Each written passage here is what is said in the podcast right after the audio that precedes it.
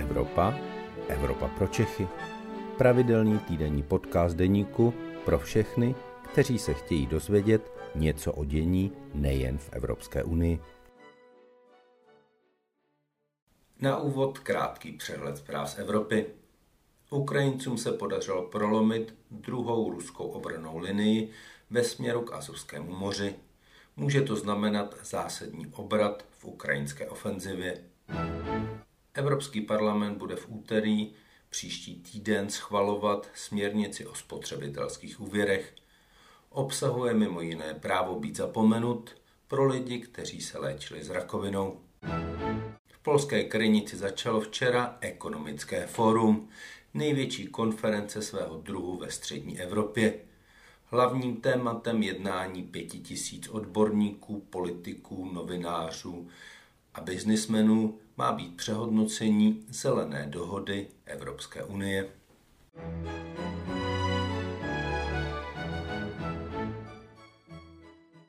Dobrý den, vítejte v Evropě pro Čechy, mé jméno je Luboš Palata, jsem evropský editor deníku a mám čest tady přivítat pana velvyslance v Řecku. Dobrý den. Dobrý den. Pane velvyslanče, byla letošní sezóna, pokud jde o požáry a různé přírodní katastrofy v Řecku, mimořádná, nebo to odsud Česka jen tak vypadalo? Byla mimořádná, pokud jde o rozsah. Pokud jde o rozsah těch požárů a postižené území a konec konců také počet těch požárů, byla ve srovnání s jinými lety výjimečná. Nebyla to, není to však úkaz, který by byl neobvyklý. Lesní požáry postihnou tuto středomořskou zemi prakticky každý rok a v určitých letech je jich více, nebo jejich dopad je viditelnější a někdy i tragičtější. A, ale, jak říkám, letošní rok přinesl veliký počet požárů a bylo zasaženo velké území. A vy jste měli hodně práce? My jsme měli trochu více práce. Plyne z toho, co se dělo například na Rhodosu, nějaké poučení pro vás, pro cestovní kanceláře, pro řeckou vládu? Dalo se něco udělat lépe a jinak? Eh, podívejte se, eh, poučení z toho plyne v každém případě a, a plyne vždycky na druhou stranu, musím říci, nebyly to nejtragičtější požáry v Řecku v minulosti. Skutečně se stalo několikrát, že zahynuli desítky nebo dokonce i víc než sto lidí při těch požárech. Řecká strategie v této, v této době nyní je opravdu zachraňovat lidské životy a spíše než majetek. A v tomto smyslu, jak si ty požáry byly zvládnuté, přestože čítají k dnešnímu dni asi dvacet jedna obětí, tak pořád je to, je to vzhledem k rozsahu těch požárů málo. Pokud je o poučení pro nás, pro české turisty, cestovní kanceláře, musíme si uvědomit, že všechno závisí nebo všechno se odvíjí od, od geografie té země, od klimatických podmínek. Ty požáry, které v Řecku přicházejí každé léto, jsou lesní požáry a to korunového charakteru. To znamená požáry, které se šíří velice rychle. Od moře zpravidla fouká silný vítr, který tomu šíření napomáhá a ten vítr často mění směr. Čili v tomto ohledu, jak si, pokud ve vaší blízkosti vypukne lesní požár, tak to není výzva k tomu, abyste se na něj díval, ale opravdu výzva k tomu, abyste se připravil před ním utéct a eventuálně před ním utíkal. Jakým způsobem se dá zvládnout a zacházet ze situací, kdy takový požár začne ohrožovat sídliště nebo rekreační, rekreační oblasti, to, to je jiná otázka. Nepochybně, nepochybně poučení v podobě řekněme, nějakých krizových plánů, jak pro organizátory těchto zájezdů, tak i pro ministerstvo zahraničí je zapotřebí a věřím tomu, že se ho brzy dočkáme. Pro české turisty to znamená uvědomit si, že cestujeme li do Řecka, nebo do jižní Itálie, nebo do Španělska, nebo i do zemí na, na severu Afriky, je, je požár něco, s čím je třeba alespoň trochu počítat. To se jako s tím, že na Baltu bude pršet. A s, nevím, jestli letos, ale asi jako s tím, že na Baltu bude, bude pršet.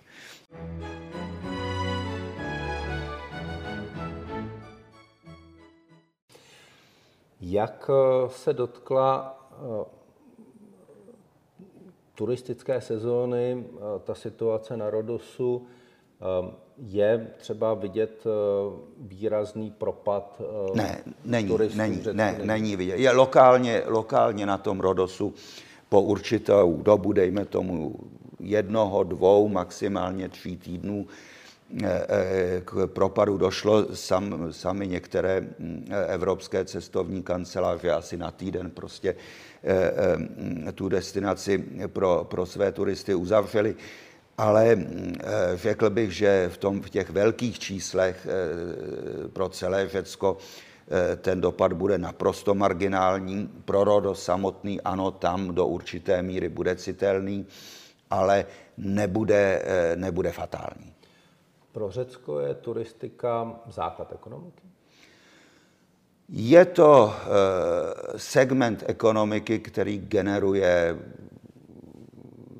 nějakých dvacet procent H D P plus další procenta z různých přidružených, přidružených oborů. Je to významný, významný ekonomický přispěvatel. Čili ten ekonomický příspěvek letošní turistické sezóny bude um, lepší než v minulých letech a bude vysoký? Nepochybně, nepochybně. E, nevím, jestli ho budeme moci srovnat s rokem dva tisíce devatenáct, což byl nejlepší rok e, pro řeckou turistiku.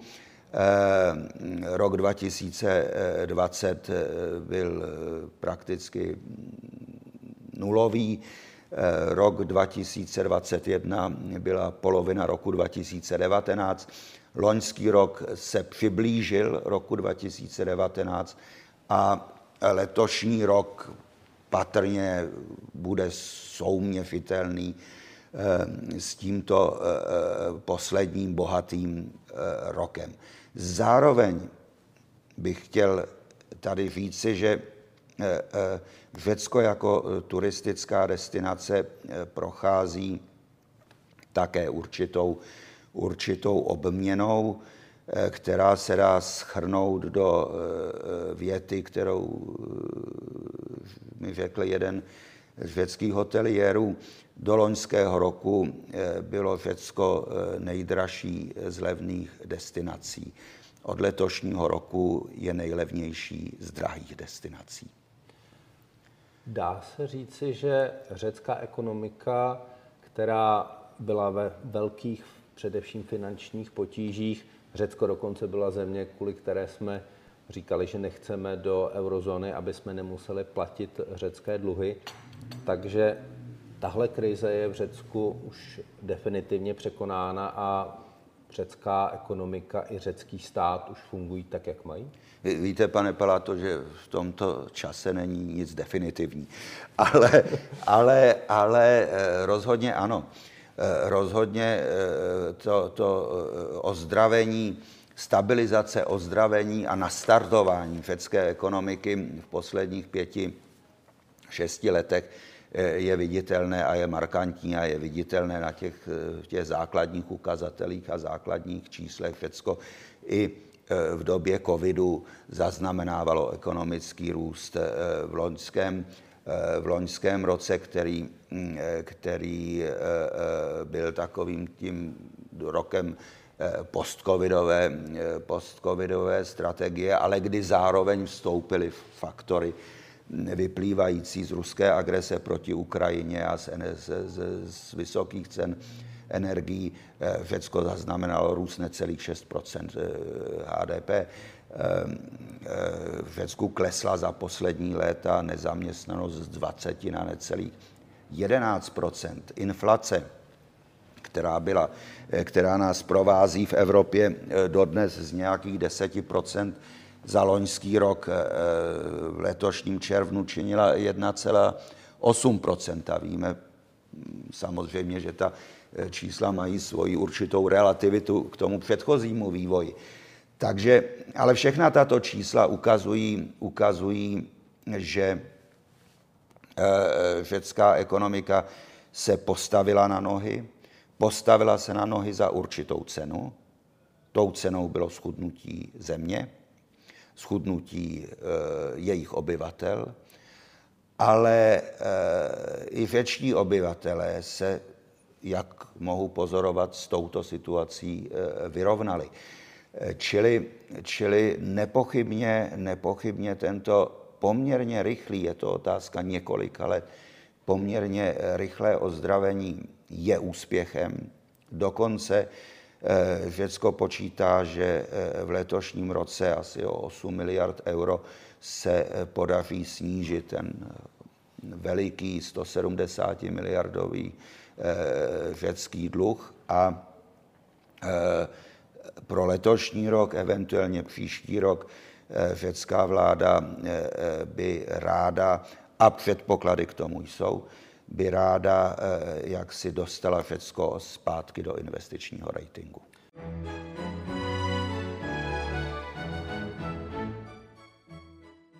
Pane velvyslanče, podle těch velkých tabulek je dnes Česká republika poměrně výrazně před Řeckem. Ano. Jsou Řekové chudší než Češi? Ano. A i třeba v takových věcech jako řecký důchodce je chudší než český důchodce? To je dobrá otázka. To je velmi dobrá otázka. Podívejte se, když se podíváte na, na, na, na reálné, reálné platy v Řecku, které se pro mnoho lidí pohybují okolo jednoho tisíce eur čistého. A plat tisíc dvě stě eur čistého je v Řecku považován za velice slušný plat, tak sám si z toho odvodíte, že Řekové nejsou bohatší, než jsme my. A, ale pokud se týká důchodců, tak tam ano, při všech těch škrtech a razantních škrtech, které řecká vláda, už vláda, vláda Tsiprasova musela udělat, tak ten dopad na důchody byl relativně menší. To znamená, že ty řecké důchody jsou možná i vyšší v průměru než české. Ale ne o moc. Ne o moc, ale jak si mám-li hovořit o pánovi, kterého znám a který celý život pracoval v nemocnici, nikoliv jako lékař, a myslím, že jeho důchod tvoří nějakých devět set eur, tak to není tak špatné. Pane velvyslanče, jak se po všech těch škrtech, ozdravných kůrách, nucených privatizacích a splácení dluhu dnes dívají Řekové na Evropskou unii? Panuje tam nějaká naštvanost, že byli k téhle kůře vlastně eurozónu, Evropskou unii donuceni? Myslím, že ne. Myslím, že ne. Řekové si, víte, ta léta, která, která té krizi předcházela, Řekové sami nazývají léty tučné krávy. Tou tučnou krávou právě myslí zejména evropské dotace, subvence, které sestupovaly až k tomu obyvatelstvu poměrně ve velké míře. A to, co si asi Řekové po té krizi uvědomili, je, že takováto závislost, takovéto očekávání, že stát a Evropská unie se o vás postarají, je, je, je chimérou. že se musí postarat sami o sebe. A v tom zejména se mi zdá, se Řekové mentálně s tou situací, situací vyrovnali. Ano, pamatujeme si na tlak některých evropských států. Angela Merkelová byla velmi neoblíbená. Já nebudu jmenovat. To někde v, prostě v té mytologii přetrvává, ale Evropská unie naopak je považována v Řecku za, za jistotu. Čili na popularitě Evropské unie se to neprojevilo a není velká část Řeků, která by usilovala o to, aby Řecko odešlo z eurozóny? Ne, ne, ne, ne, ne, ne, ne, ne, v žádném případě. V žádném případě a uvě, musíme si také uvědomit, nevím, jestli to z té české nebo středoevropské perspektivy e, e, bylo patrné úplně, ale v těch posledních pěti letech nebo té Mitsotakisově vládě se podařilo vrátit Řecku určitou kredibilitu uvnitř evropských institucí a Evropské unie, v zahraniční politice. Samozřejmě Řecko má svá témata, které, která nemusí být v Evropské unii úplně oblíbená, ale, ale ta, jak si, jak si, jak si Řecko jako, jako věrohodný partner je v Evropské unii zpátky.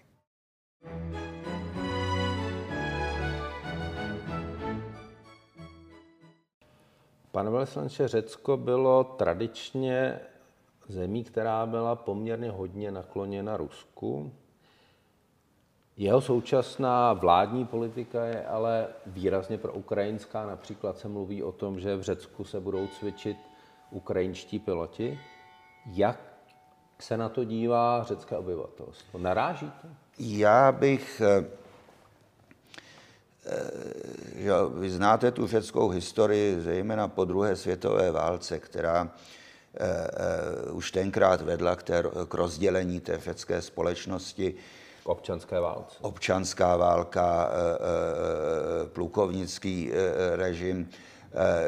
To Řecko bylo jaksi vždycky rozdělené na tu levicovou, pravicovou část a ta levice řecká byla vždycky velice silná. Spíš bych to viděl v tomhletom kontextu, a je, než... A je ta řecká levice té předchozí vlády dnes proruská? Já právě chci říct, že to nevidím jako, jako linii proruskou. Vidím to jako e, e, e, něco, co má kořeny e, e, v době studené války ještě a, a určitou, určitou setrvačnost. Nemohu říci, že tato část obyvatelstva je proruská. Tato řecká populace je v zásadě rozdělená v podpoře, a teď je třeba přesně formulovat, v podpoře zapojení Řecka do tohoto konfliktu, což v sobě obsahuje v podpoře řecké vlády, aby ona podporovala Ukrajinu. To je, ta, to je, to je ten narrativ, prostě chceme mír za každou cenu. To, tento hlas je v Řecku velice silný a zhruba by se dalo říci až poloviční. A to je spíše prostě to, o co jde, než nějaká rusofílie nebo, nebo, nebo podpora Ruska. Řecká vláda pod, ano, podporovala Ukrajinu od samého počátku.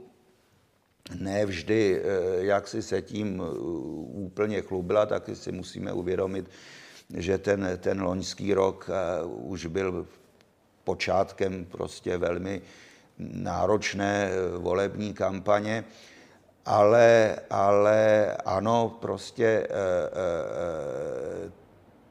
v tomto konfliktu Řecko jasně stojí na straně Ukrajiny. Podporuje ji nejenom morálně, nejenom politicky, ale také materiálně a vojensky a návštěva prezidenta Zelenského nedávno spolu s představiteli balkánských států to jasně jaksi deklarovala. Je v tom rozdíl mezi politikou Řecka a Kypru? Mně se zdá, že ten Kypr je víc... Já ještě... jsem akreditován v Aténách, nikoli v Nikózii a svým ctihodným a váženým kolegům do toho nebudu hovořit. Dobře.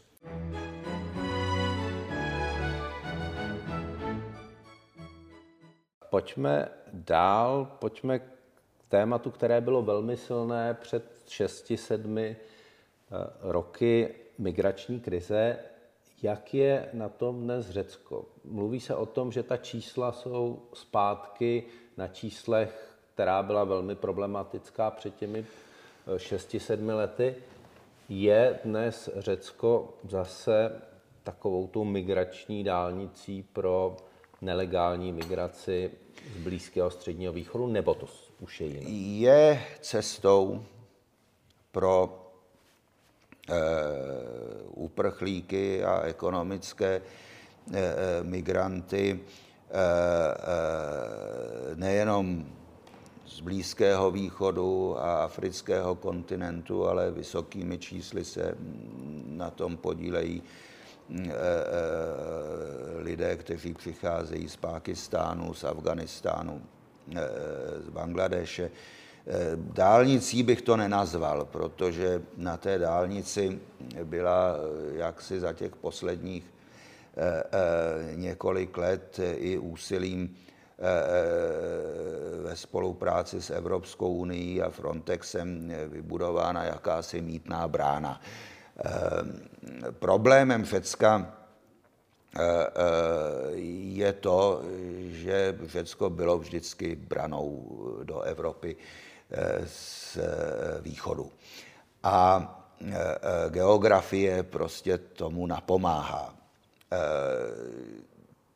dneska v letošním roce opravdu vidíme nějaký padesátiprocentní nárůst těch, těch příjezdů, příjezdů do Řecka, ale je to pořád, jsou to čísla, která v tom systému, který byl vybudován, jsou zvládnutelná. To, co je asi největším problémem a velice složitě řešitelným problémem, je vlastně ta cesta samotná. Na jednu stranu máte pozemní cestu přes Evros z Turecka, kde se teda vytváří bariéra, která má ten vstup do Řecka regulovat.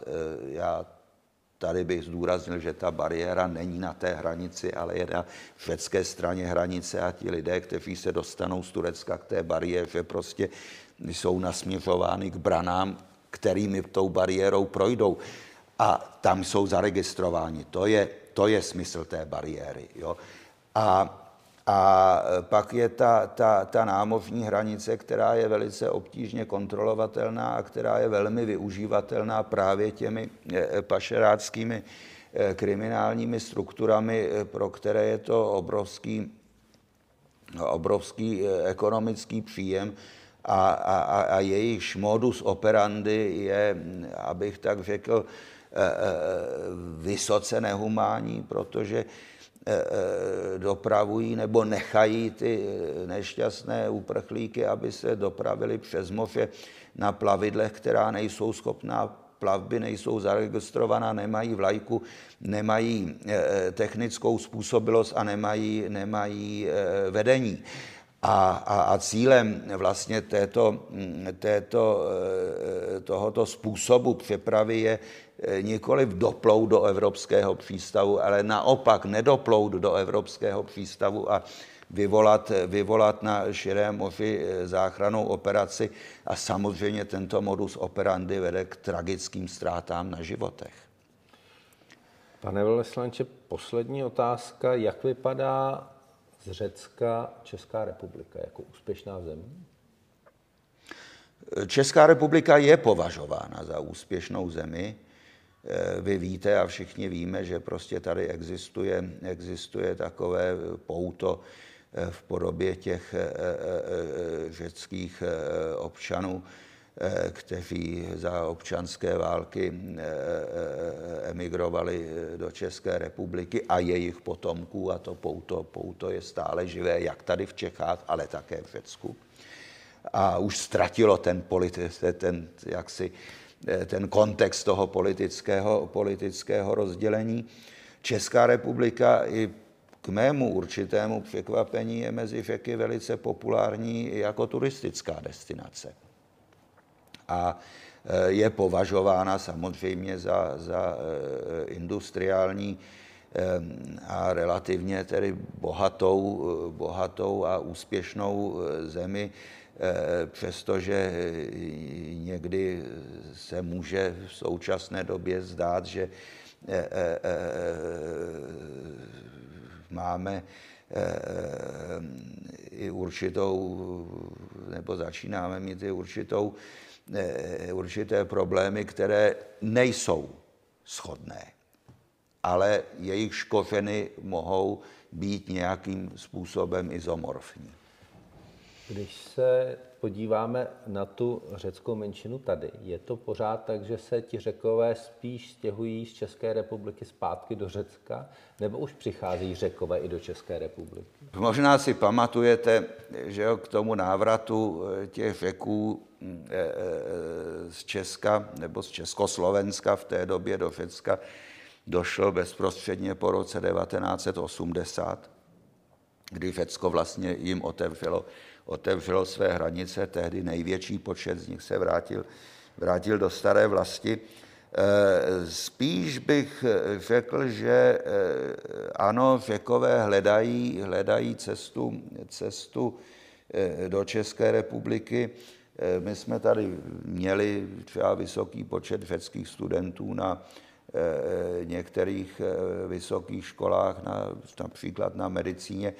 A možná, že spíše prostě ten pohled jde, jde dneska, dneska, nebo ta cesta jde dneska tímto směrem, ale nikterak v nějakých, nějakých jaksi vysokých, vysokých číslech je jaksi zajímavé, že ten volný pohyb obyvatel a A, a jednotný evropský trh pro Českou republiku z těch chudších evropských regionů, čímž nemám zdaleka na mysli jenom Řecko. Víte, že řada evropských zemí se třeba potýká s vysokou nezaměstnaností mladých vzdělaných lidí, takže ta Česká republika jaksi pro ně není ještě dostatečně atraktivní, i když by jim mohla určitě nabídnout lepší, lepší, lepší podmínky, ale obávám se, že ten problém bude primárně jazykový.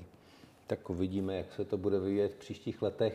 Každopádně, pane velvyslanče, moc krát děkuji, že jste byl v Evropě pro Čechy, a vám, divákům, děkuji, že jste nás sledovali, a těším se příště na viděnou, naslyšenou, nashledanou. Já děkuji vám. Děkuji. To byl podcast Evropa pro Čechy. Příští díl poslouchejte opět ve středu ve dvanáct hodin. Naslyšenou se s vámi těší váš Luboš Palata.